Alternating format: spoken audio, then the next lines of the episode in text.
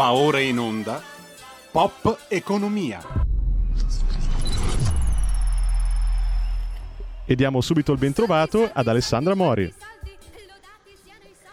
Buonasera a te Federico e buon pomeriggio a tutte voi ascoltatrici e ascoltatori. Oggi abbiamo una puntata ricchissima e apriamo subito con eh, il governatore del Veneto Luca Zaia, che credo forse avremo già in linea. Federico, c'è il governatore? Buonasera a tutti, grazie dell'invito. Buonasera Presidente, buonasera. Siamo davvero lieti che lei oggi sia qui con noi. Un, ehm, è stato molto atteso. Come sta Presidente? Direi sempre in battaglia, anche perché qui in Veneto abbiamo un sacco di progetti e quindi non abbiamo tempo per annoiarci. Benissimo Presidente. E allora, Presidente, eh, veniamo subito, oggi non voglio parlare con lei di politica, non vogliamo annoiarci con le beghe della politica, ma vogliamo parlare eh, dei temi reali, dell'economia, dei temi reali, quelli che ehm, contano davvero. E mm, andiamo subito, diciamo, al tema dolente, che è il Green Pass e l'obbligo del Green Pass nei luoghi di lavoro. E lo chiedo a lei, Presidente, perché lei è stato pioniere assoluto della campagna vaccinale, possiamo dirlo tranquillamente, e soprattutto della eh, informazione e della comunicazione sulla campagna vaccinale.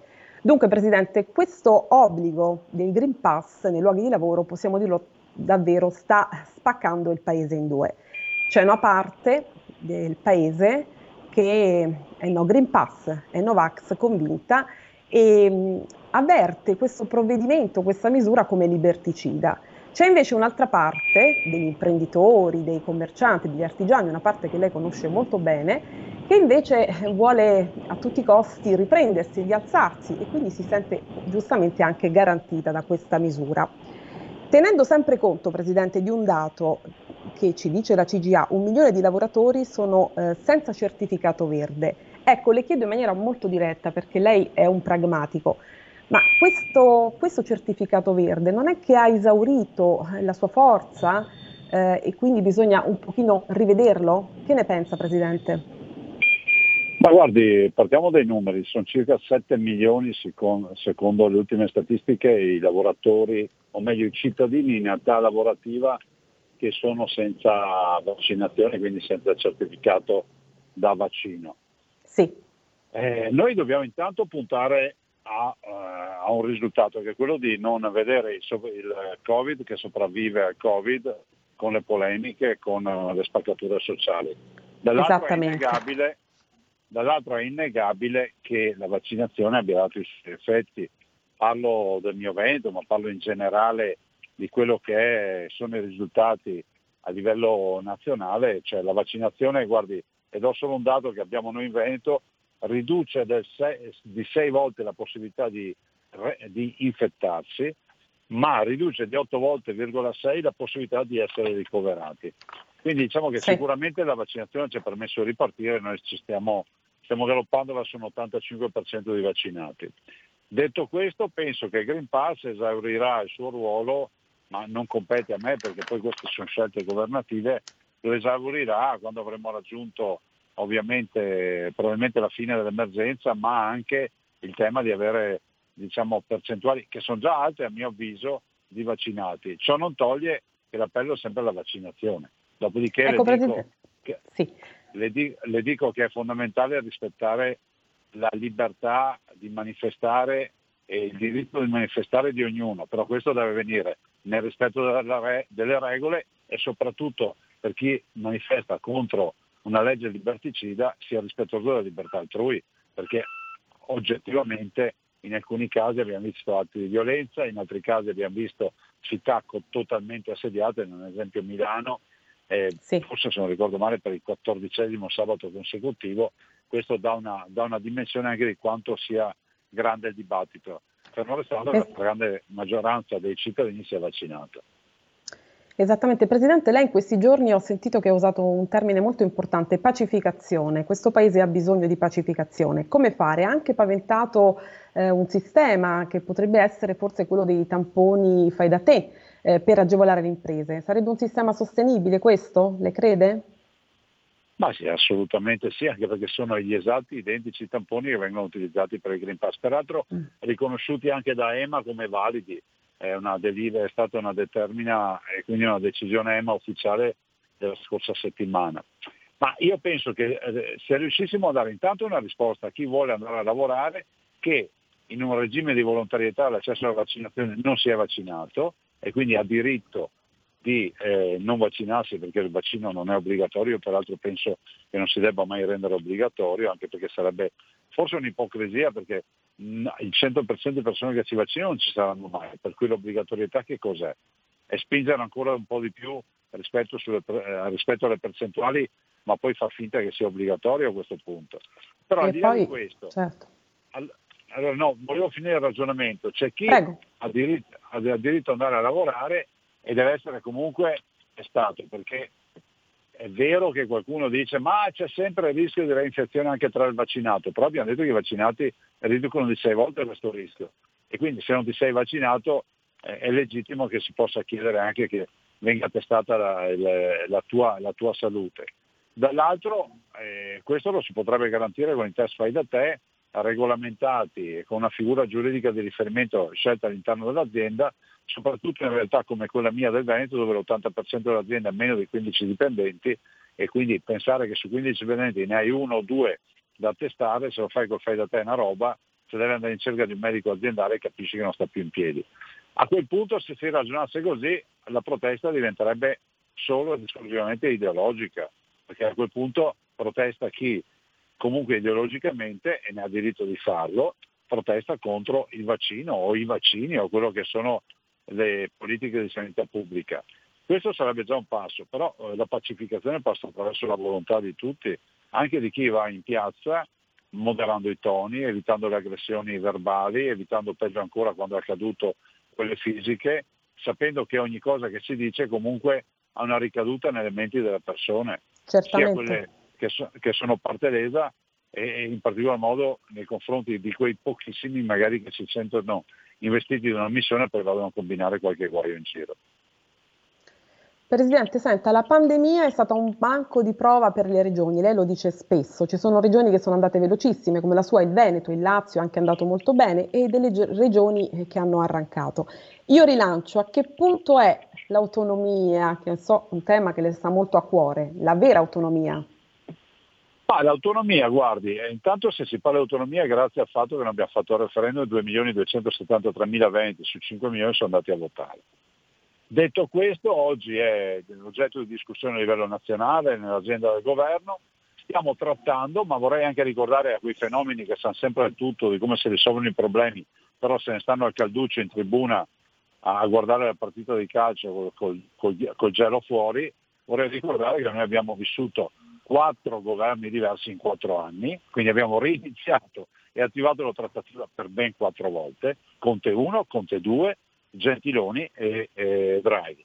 E dopodiché di mezzo ci sono stati anche due anni dei quattro dove c'è stata la pandemia, per cui fare un bilancio oggi è un bilancio presto fatto. Abbiamo continuato a lavorare, il mio comitato scientifico e la delegazione trattante hanno fatto le proposte. Oggi è verosimile che se c'è la volontà politica a Roma si possa trovare un'intesa per portare avanti questo progetto. Presidente, spesso la sento citare Don Sturzo, mi piace molto, ho visto, che sono unitario ma federalista impenitente. Come si concilia l'unità col federalismo, Presidente, in questo difficile momento sociale? Don Sturzo lo diceva queste cose, le diceva nel 1949. Perché dico la data? Eh sì. Perché bisogna anche essere sempre pronti a contestualizzare quando, quando si citano diciamo, delle frasi famose. No? E questo di Don Sturzo avviene esattamente quattro anni dopo la fine della seconda guerra mondiale. Immaginate l'Italia, immaginate quella che era la sua terra, la Sicilia nel 49. Fra l'altro la Sicilia ha uno statuto eh, precostituzionale, cioè è stato approvato, adesso non ricordo l'anno, ma prima del 48 della, della Carta Costituzionale italiana. Eh, allora io dico, Don Sturzo dice sono unitario, lo dice da siciliano, lo dice da siciliano sì. che già ha uno, uno, statuto precostituzionale, quindi la Sicilia esiste prima dell'Italia da un punto di vista di carte, no? adesso brutta sì. frase che sì. ho detto, da, da, un punto di vista proprio di Costituzione. E, ma dice sono, eh, sono, sono unitario ma federalista impenitente. Allora, eh, io penso che si possano coniugare questi due principi, l'unitarietà, cioè la nostra non è la secessione dei ricchi come dice qualche, qualche d'uno o un atto di egoismo estremo, ma la volontà di pensare a un progetto di responsabilità e di modernità per questo Paese. E quindi siamo federalisti, penitenti, ma anche unitari, perché no, per noi questo non significa aggredire l'ossatura dello Stato. Del resto è scritto in Costituzione che possiamo richiedere 23 materie, non è un'invenzione di Luca Zaia o di Attilio Fontana o di Stefano Bonaccini, ma è scritto in Costituzione e io spero che tutte le regioni chiedano le materie. Guardi, Einaudi nel 48 presentando la Costituzione diceva ad ognuno dovremo dare l'autonomia che si spetta. Ecco, questa autonomia che si spetta bisogna darla però. Ma infatti chi ha scritto la Costituzione era federalista impenitente come Don Sturzo, il padre della Costituente, sì. Poi sì. purtroppo abbiamo avuto dei centralisti impenitenti che sono stati quelli che hanno governato il paese fino ad oggi. Sì.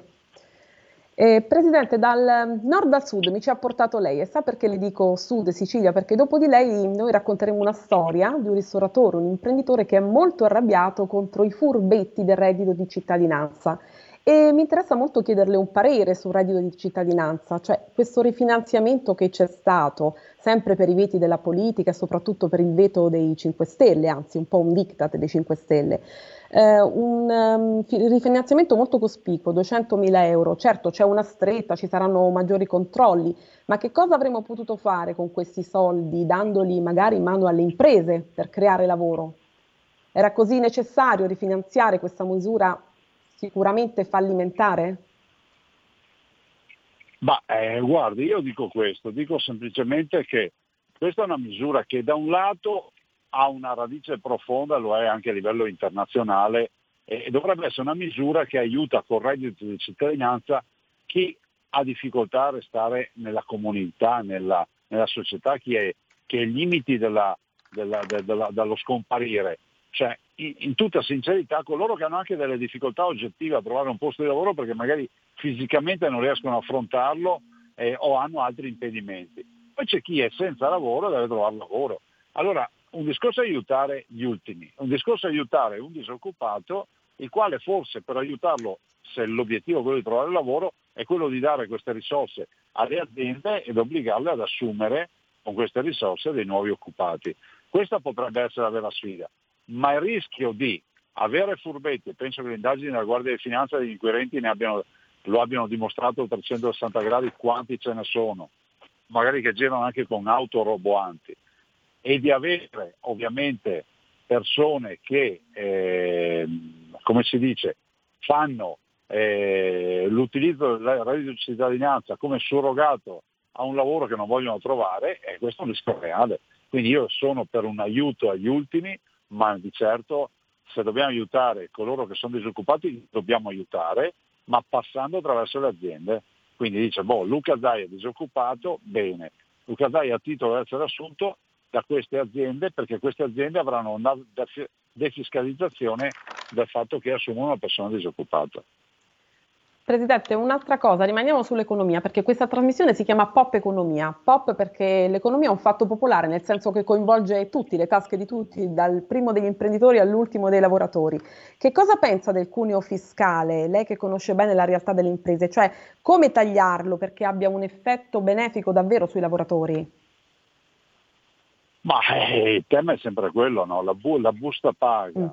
Eh, rappresenta eh, diciamo, una cifra a volte anche importante, ma o meglio, quello che in teoria tu dovrai, eh, costi all'azienda, ma poi quello che tu incassi per il tuo lavoro, per il sudore della tua fronte, non è, è molto spesso meno della metà di quello che tu costi.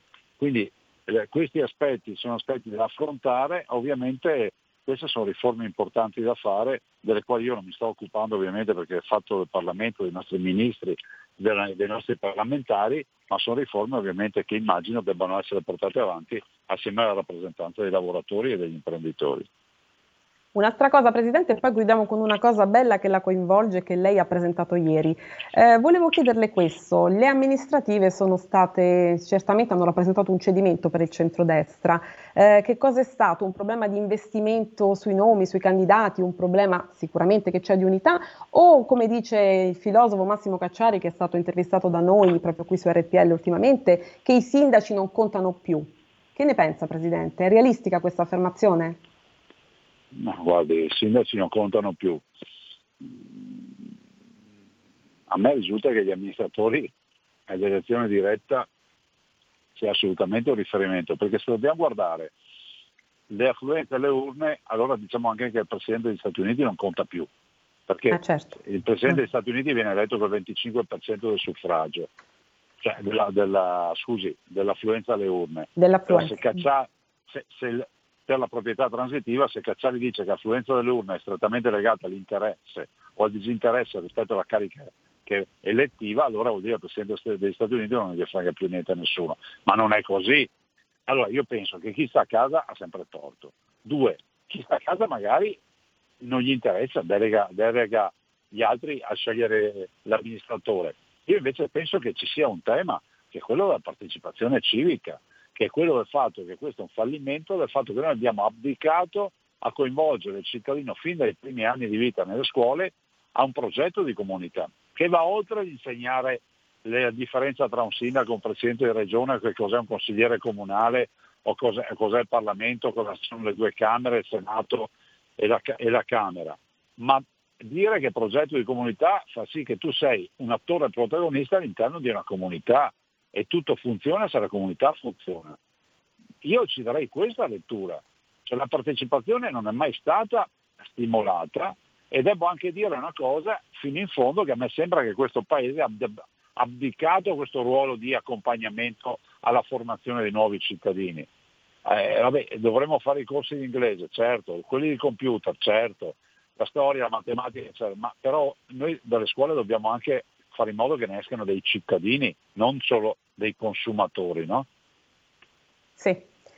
Presidente, veniamo ad una cosa bella, bellissima a mio parere, senso di comunità, partecipazione e appartenenza. Lei ieri ha presentato un'iniziativa bellissima a mio modo di vedere, che partirà il 7 novembre da Padova e toccherà eh, tutti i comuni del Veneto. Eh, sono tutti disegni di bambini che hanno sofferto molto in pandemia e che le stanno mandando, la stanno inondando. Però Presidente ci dica lei di questa iniziativa.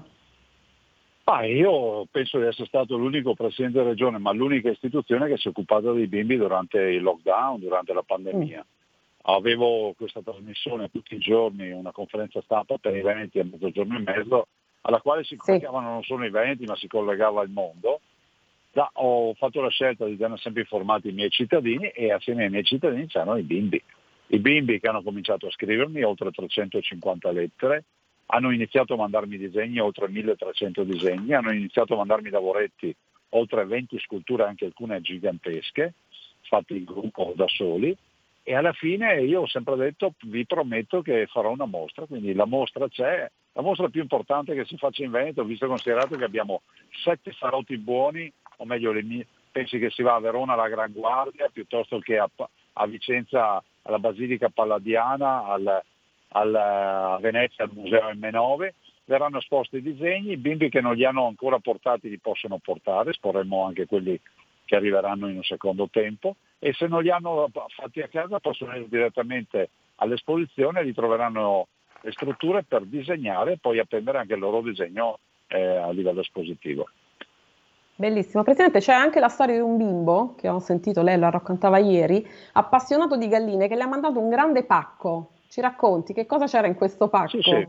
Il pacco non era grande, della verità, perché era poco più piccolo di un paio di, di una scatola da scarpe. C'erano nove uova, lui mi ha scritto feconde, mi ha scritto, feconde. quindi vuol dire che erano, che erano feconde, quindi poteva nascere un pulcino, mi ha scritto tutte le istruzioni per arrivare alla nascita del pulcino.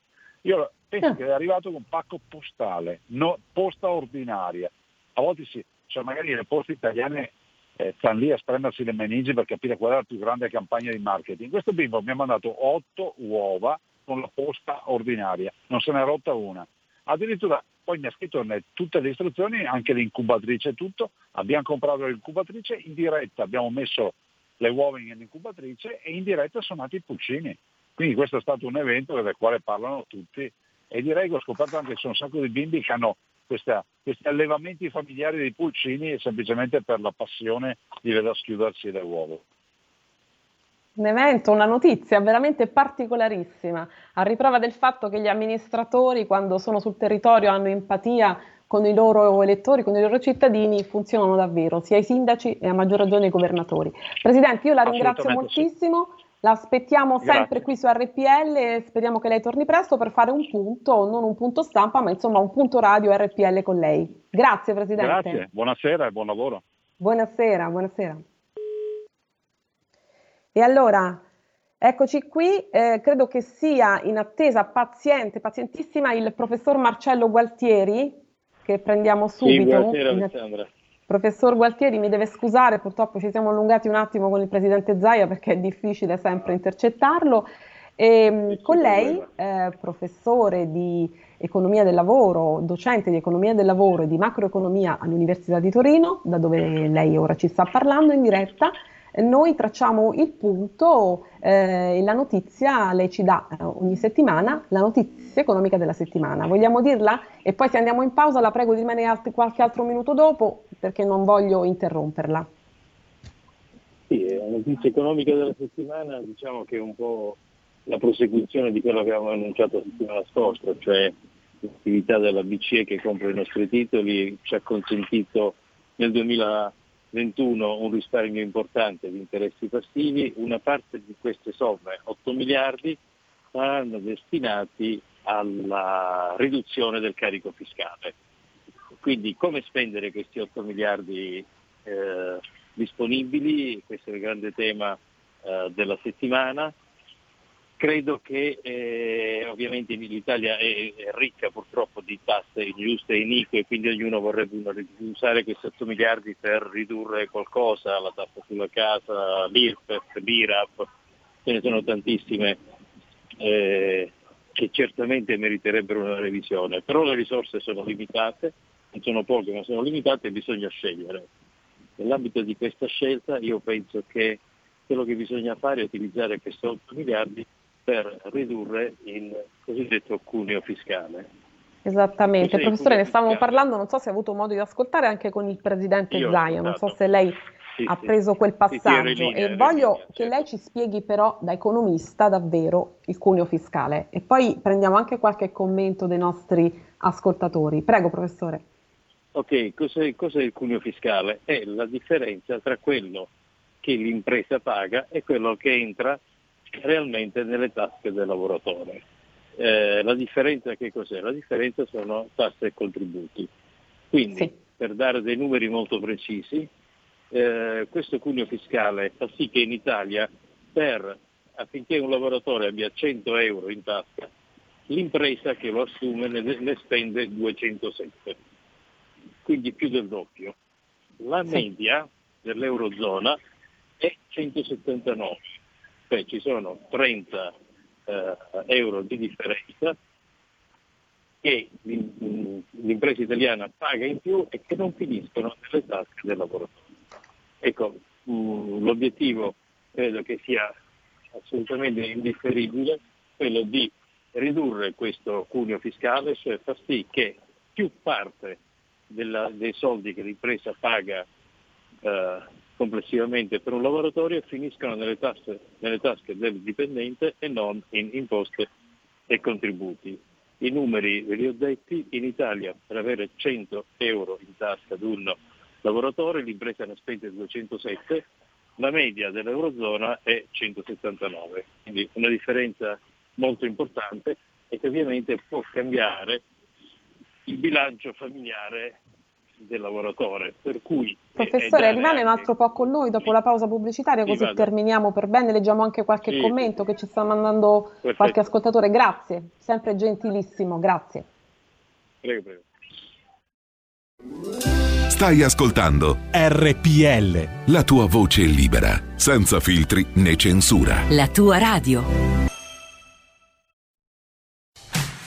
Porta con te ovunque RPL la tua radio. Scarica l'applicazione per smartphone o tablet dal tuo store o dal sito radiorpl.it. Cosa aspetti?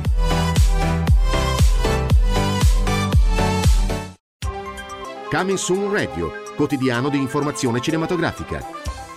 Ho visto una ragazza assassinata nel passato. Devo scoprire cosa le è successo. Un omicidio nel passato. Pensa che sia stata una visione del passato. Un mistero nel futuro. Dove vai? Non sono solo sogni, sono davvero accaduti.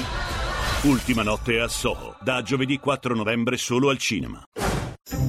Film di Pedro Almodovar. Adoro l'idea di avere un figlio con te. Il punto è che è già qui. Con Penelope Cruz, migliore attrice al Festival di Venezia. Io non ho dubbi. Ma io sì. L'emozionante storia di due madri. Non ce la faccio se te la porti via. Che il destino ha unito in un legame profondo. Non ci hai mai pensato a me? Ci ho pensato sempre. Madres Parallelas, dal 28 ottobre al cinema. L'immaginazione diventa realtà. E niente è come sembra. Dal regista di Lo chiamavano Gigrobo. Il mio non è un dono, è una maledizione. Preparatevi a vivere un'esperienza straordinaria. Tu sei speciale, ragazzi. Tu hai un dono. Freaks Out, un film di Gabriele Mainetti, dal 28 ottobre al cinema. Marvel presenta Eternals. Siamo venuti qui 7000 anni fa per proteggere gli umani dai devianti. Quando ami qualcosa, la proteggi. A novembre. Perché non avete combattuto Thanos? Ci è stato ordinato di non interferire in conflitti che non coinvolgessero i devianti. Da chi? Eternals, dal 3 novembre, solo al cinema. Antlers, spirito insaziabile. C'è qualcosa che non va lì. Ad ottobre. Secondo la leggenda c'era uno spirito diabolico. Diretto da Scott Cooper. Verrà a prendermi. Lui ha bisogno di me. Prodotto da Guillermo del Toro. È qui. Antlers, spirito insaziabile, dal 28 ottobre al cinema.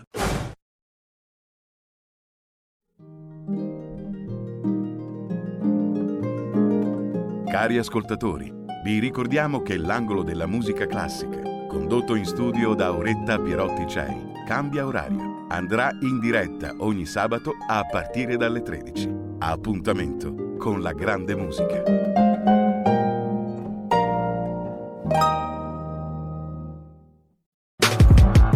In quanti ti promettono trasparenza, ma alla fine ti ritrovi sempre con il bollino rosso e non puoi dire quello che pensi. RPL, la tua radio. Non ha filtri né censure. Ascolta la gente e parla come la gente.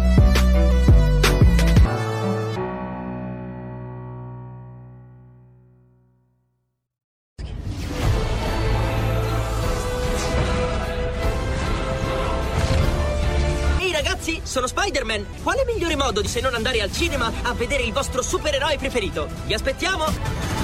State ascoltando RPL, la tua radio. Andate al cinema. Portate i vostri figli. Un film per grandi e piccini. Con Movie Time, la magia del cinema. Con Vincent. Wow.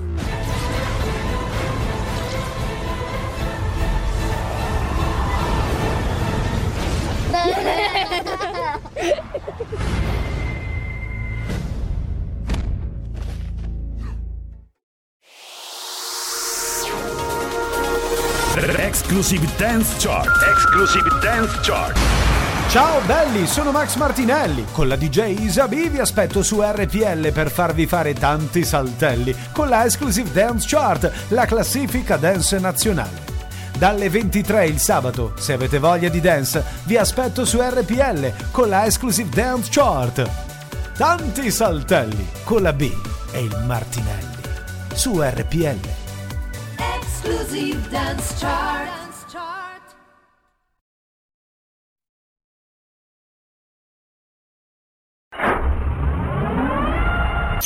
L'avvocato risponde il mercoledì dalle 18.30. Perché la legge, bambino mio, ci dà accesso a tutto qua. Stiamo arrivando! Assoluzione dopo assoluzione dopo assoluzione. Con Celeste Collovati, solo su RPL, la tua radio.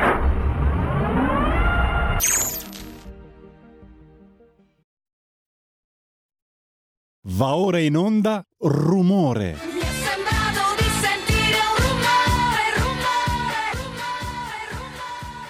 E la linea torna ad Alessandra Mori.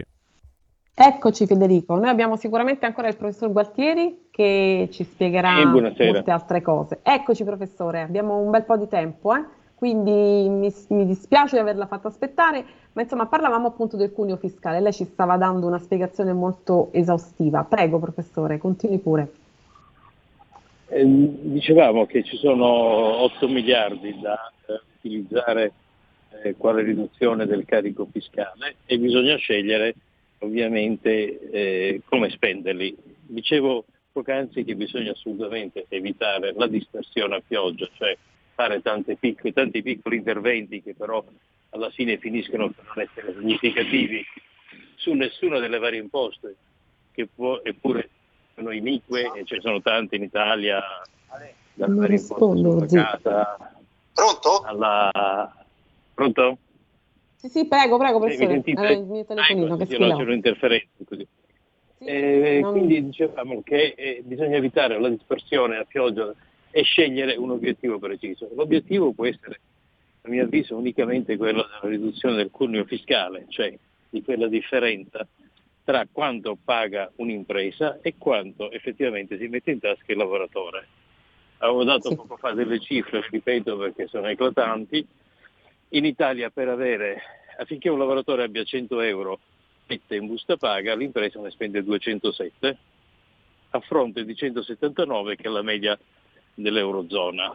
Quindi una differenza importante e ovviamente intervenendo su questa, su questa di- differenza si può veramente cambiare il bilancio familiare dei lavoratori e se una parte di questo taglio va anche a favore delle imprese, uno stimolo per nuova occupazione, perché di questa differenza tra 100 e 207 una parte sono contributi a carico del lavoratore, altri sono contributi a carico delle imprese.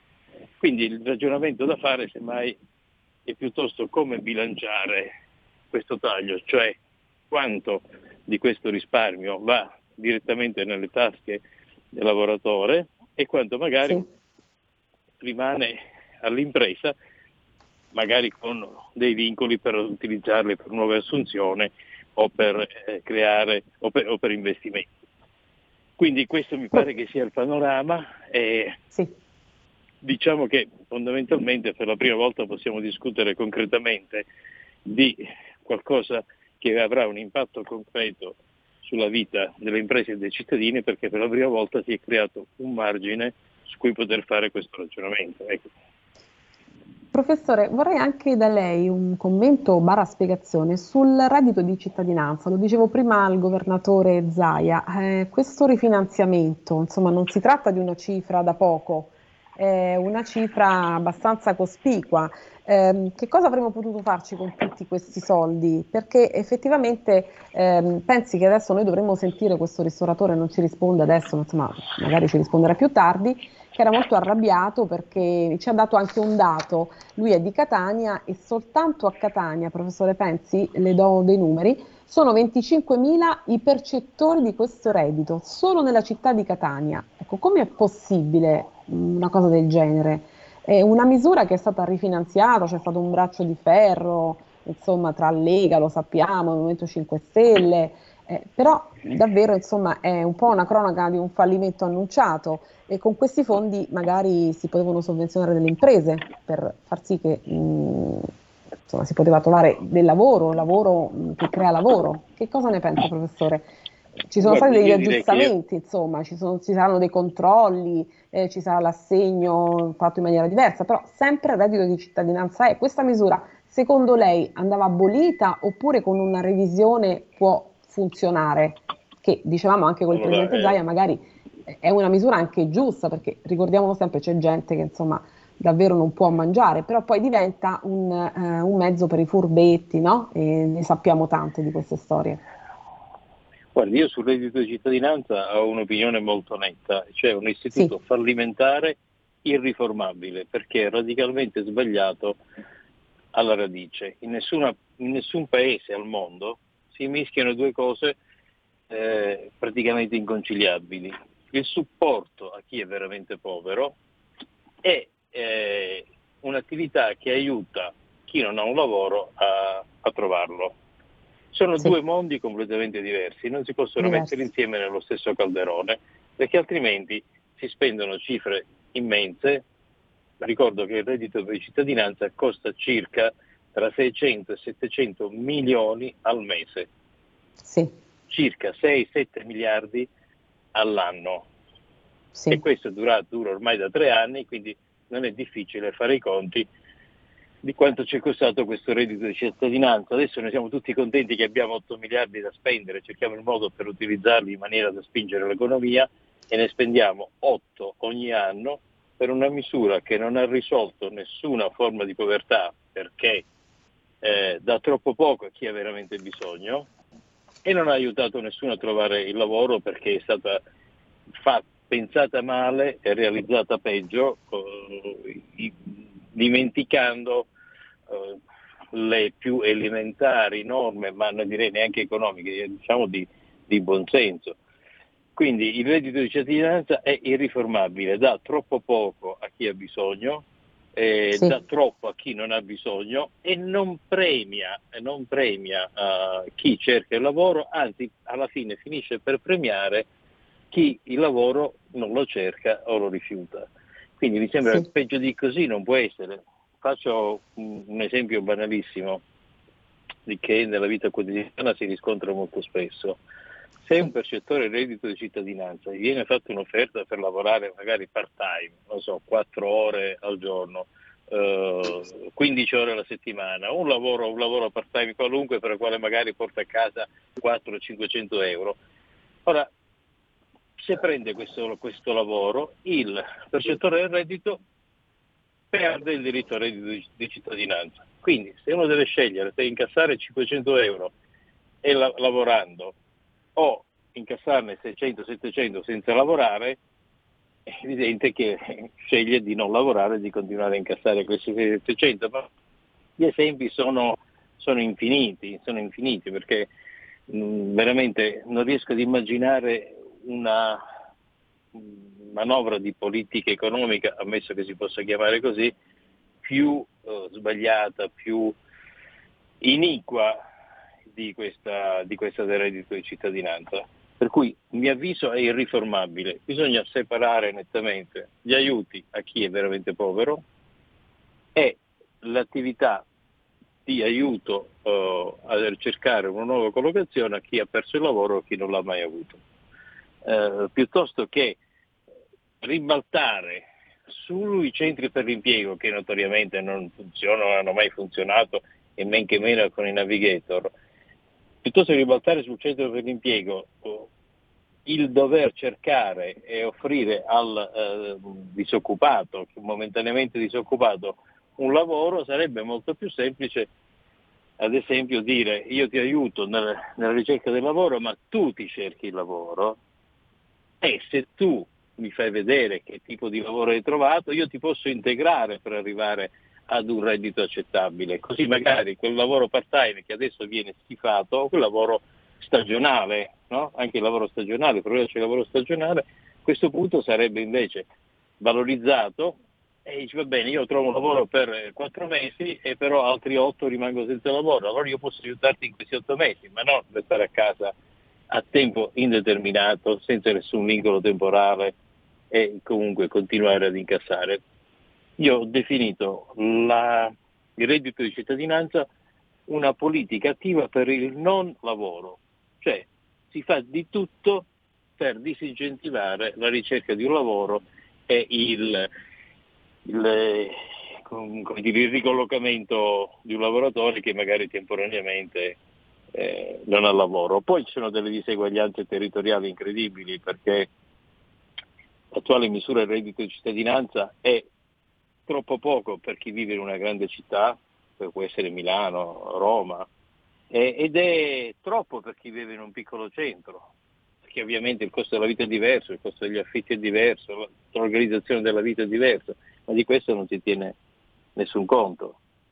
E poi alla fine noi sappiamo che la- in Campania, tornando al suo esempio che citava poc'anzi della città di Catania, in Campania ci sono più percettori del re- del reddito di cittadinanza di quanti ce ne sia in tutto il nord Italia messo assieme. Quindi Lombardia, Veneto, Liguria, eh, Trentino Cadice, Val d'Aosta, cioè, tutti quanti messi assieme sono meno percettori di quanto ce ne siano soltanto in campagna, quindi insomma, tutto, sbagli- tutto sbagliato, non si può riformare. Ehm, credo che ci sia un cattivo netto. ritorno. Mi sente? Sì, io la sento. Perfetto. No, dicevo che poi c'è un problema proprio di accesso al lavoro, questo forse è proprio il problema centrale, no? Di accesso al lavoro anche da parte dei, dei, giovani. Leggo un dato e poi un commento di un nostro ascoltatore e poi la libero perché oggi è stato gentilissimo, si è intrattenuto più del dovuto con noi. Flop reddito di cittadinanza dal sole 24 ore, oltre un milione di beneficiari del reddito di cittadinanza accolti dai navigator, solo uno su quattro sono stati inseriti su un percorso di avviamento al lavoro e questo è un dato.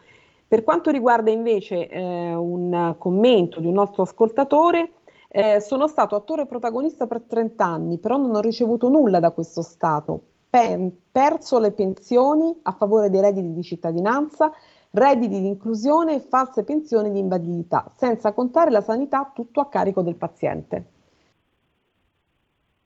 Beh, insomma, diciamo ecco. che il nostro ascoltatore ha messo sul piatto argomenti complessi e pesanti, però capisco, capisco la sua amarezza perché l'Italia è notoriamente divisa tra chi è, è molto tutelato eh, e chi è, è, zero tutelato. Quindi vedi questo penso anche che sia una delle grandi colpe del sindacato, che ha continuato a ipertutelare chi è già tutelato e non fa niente per chi è, è fuori da queste tutele, quindi disoccupati, lavoratori atipici, lavoratori del, del settore dello spettacolo, come quello del, come il, il, il, nostro ascoltatore che ci ha scritto.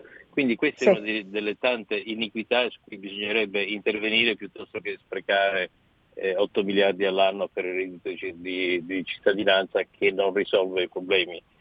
Anzi, benissimo, dicevo, professore, è stato chiarissimo come sempre e ci ha dato una traccia per la prossima puntata e noi ci sentiamo martedì, sempre con grande piacere con lei. Io la ringrazio molto e quindi la libero e la lascio ai suoi studenti. Grazie professor Gualtieri. Grazie buona serata. Grazie, grazie. E vedo collegata Nicoletta Orlandi Posti, con la quale oggi faremo un grandissimo rumore perché Mario Urzi purtroppo non si è potuto collegare, ci ha mandato un messaggio, sarà per la prossima volta. Era parecchio arrabbiato, evidentemente è andato a sfogare la sua rabbia nei suoi locali, non so. Comunque, Nicoletta, adesso parliamo con una sana dose di arte e di bellezza. Mi senti, Nicoletta? Buonasera a tutte e a tutti, vi sento Ecco, forte e chiaro. Perfetto, allora la nostra irrinunciabile dose di arte e di bellezza e tu oggi ci porti a Palazzo Strozzi. A Firenze, dove c'è una mostra dell'irriverente, dirompente, come lo chiami tu, discusso, eh, Jeff quotatissimo Jeff Koons, una bellissima mostra che ho visto in anteprima, adesso Federico sicuramente ci regalerà queste meravigliose immagini, e, però c'è anche un assaggio ghiotto a Milano, vero? Di questa mostra. C'è una pillola di Una Jeff fila. Allora, chi è Jeff Koons? Allora? Jeff Koons è conosciuto per chi segue il gossip, la cronaca rosa, perché è stato marito di Ilona Staller. Ah, un grande amore? Un grande amore ehm, che ha visto anche la nascita di opere d'arte importantissime andate all'asta eh, con prezzi record. ehm, se- e anche su vicende giudiziarie perché non è stato un divorzio, una separazione semplice, per cui il- la maggior parte del- dei lettori lo conoscono per, per queste, per queste materie, ma lui è un grandissimo artista eh, contemporaneo, uno dei più importanti, dei, dei- dei più famosi, dei più celebrati. Eh, è un artista che riesce ad unire l'alto e il basso, la cultura popolare con eh, l'archeologia, eh, il rinascimento ed è importante che lui sia a Palazzo Strozzi perché mette al centro delle sue opere l'uomo. La mostra si, si chiama Shine eh, nel doppio senso del- della riflessione perché la- Jeff Koons ha invitato tutti gli- i visitatori di Palazzo Strozzi a specchiarsi nel- nelle sue opere per avere anche un punto di vista diverso. Noi non siamo abituati a vedere quello che abbiamo alle nostre spalle, noi siamo abituati a vedere quello che abbiamo davanti. Invece immergersi nel contesto in cui siamo, come stanno scorrendo ora le, le figure. Bellissime, bellissime queste immagini, speriamo che possano vederle tutti come le vediamo noi.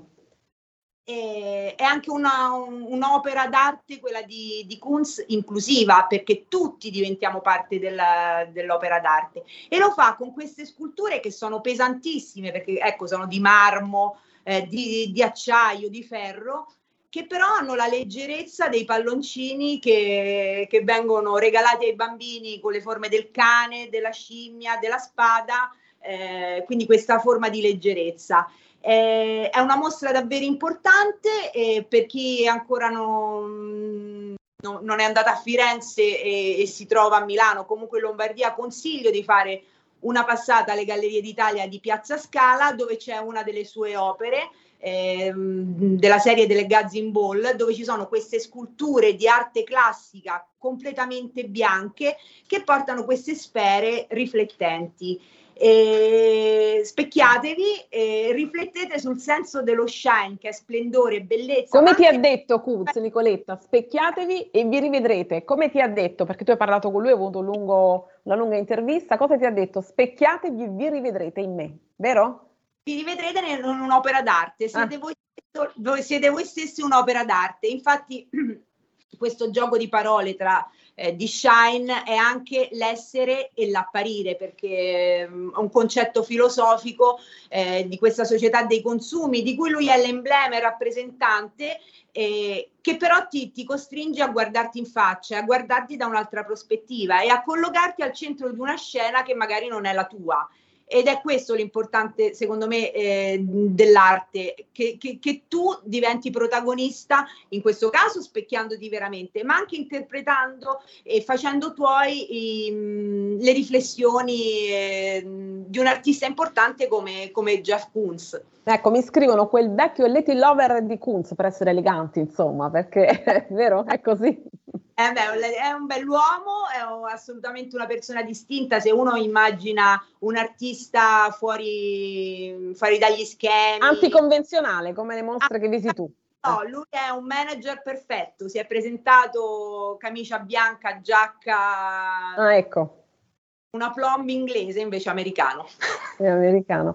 E senti di questa, questa mostra è gratuita, vero? Come tutte quelle che tu... Palazzo Strozzi no, ma mh, mm, non potrebbe essere altrimenti perché è veramente una monografica che, che racconta tutti i... E Palazzo Strozzi sta facendo, tu mi raccontavi, il pieno di visitatori, è vero? Proprio siamo... No, eh, eh. Sì, eh, numeri da record, eh, un po' come tutti comunque i musei appena hanno, c'è stata la possibilità di riandarli a visitare e questo perché comunque sia c'è sete e fame di cultura, di bellezza. Eh, la pandemia se vogliamo, ha anche eh, accentuato questo bisogno di, di confrontarsi con, con, l'arte, con la cultura.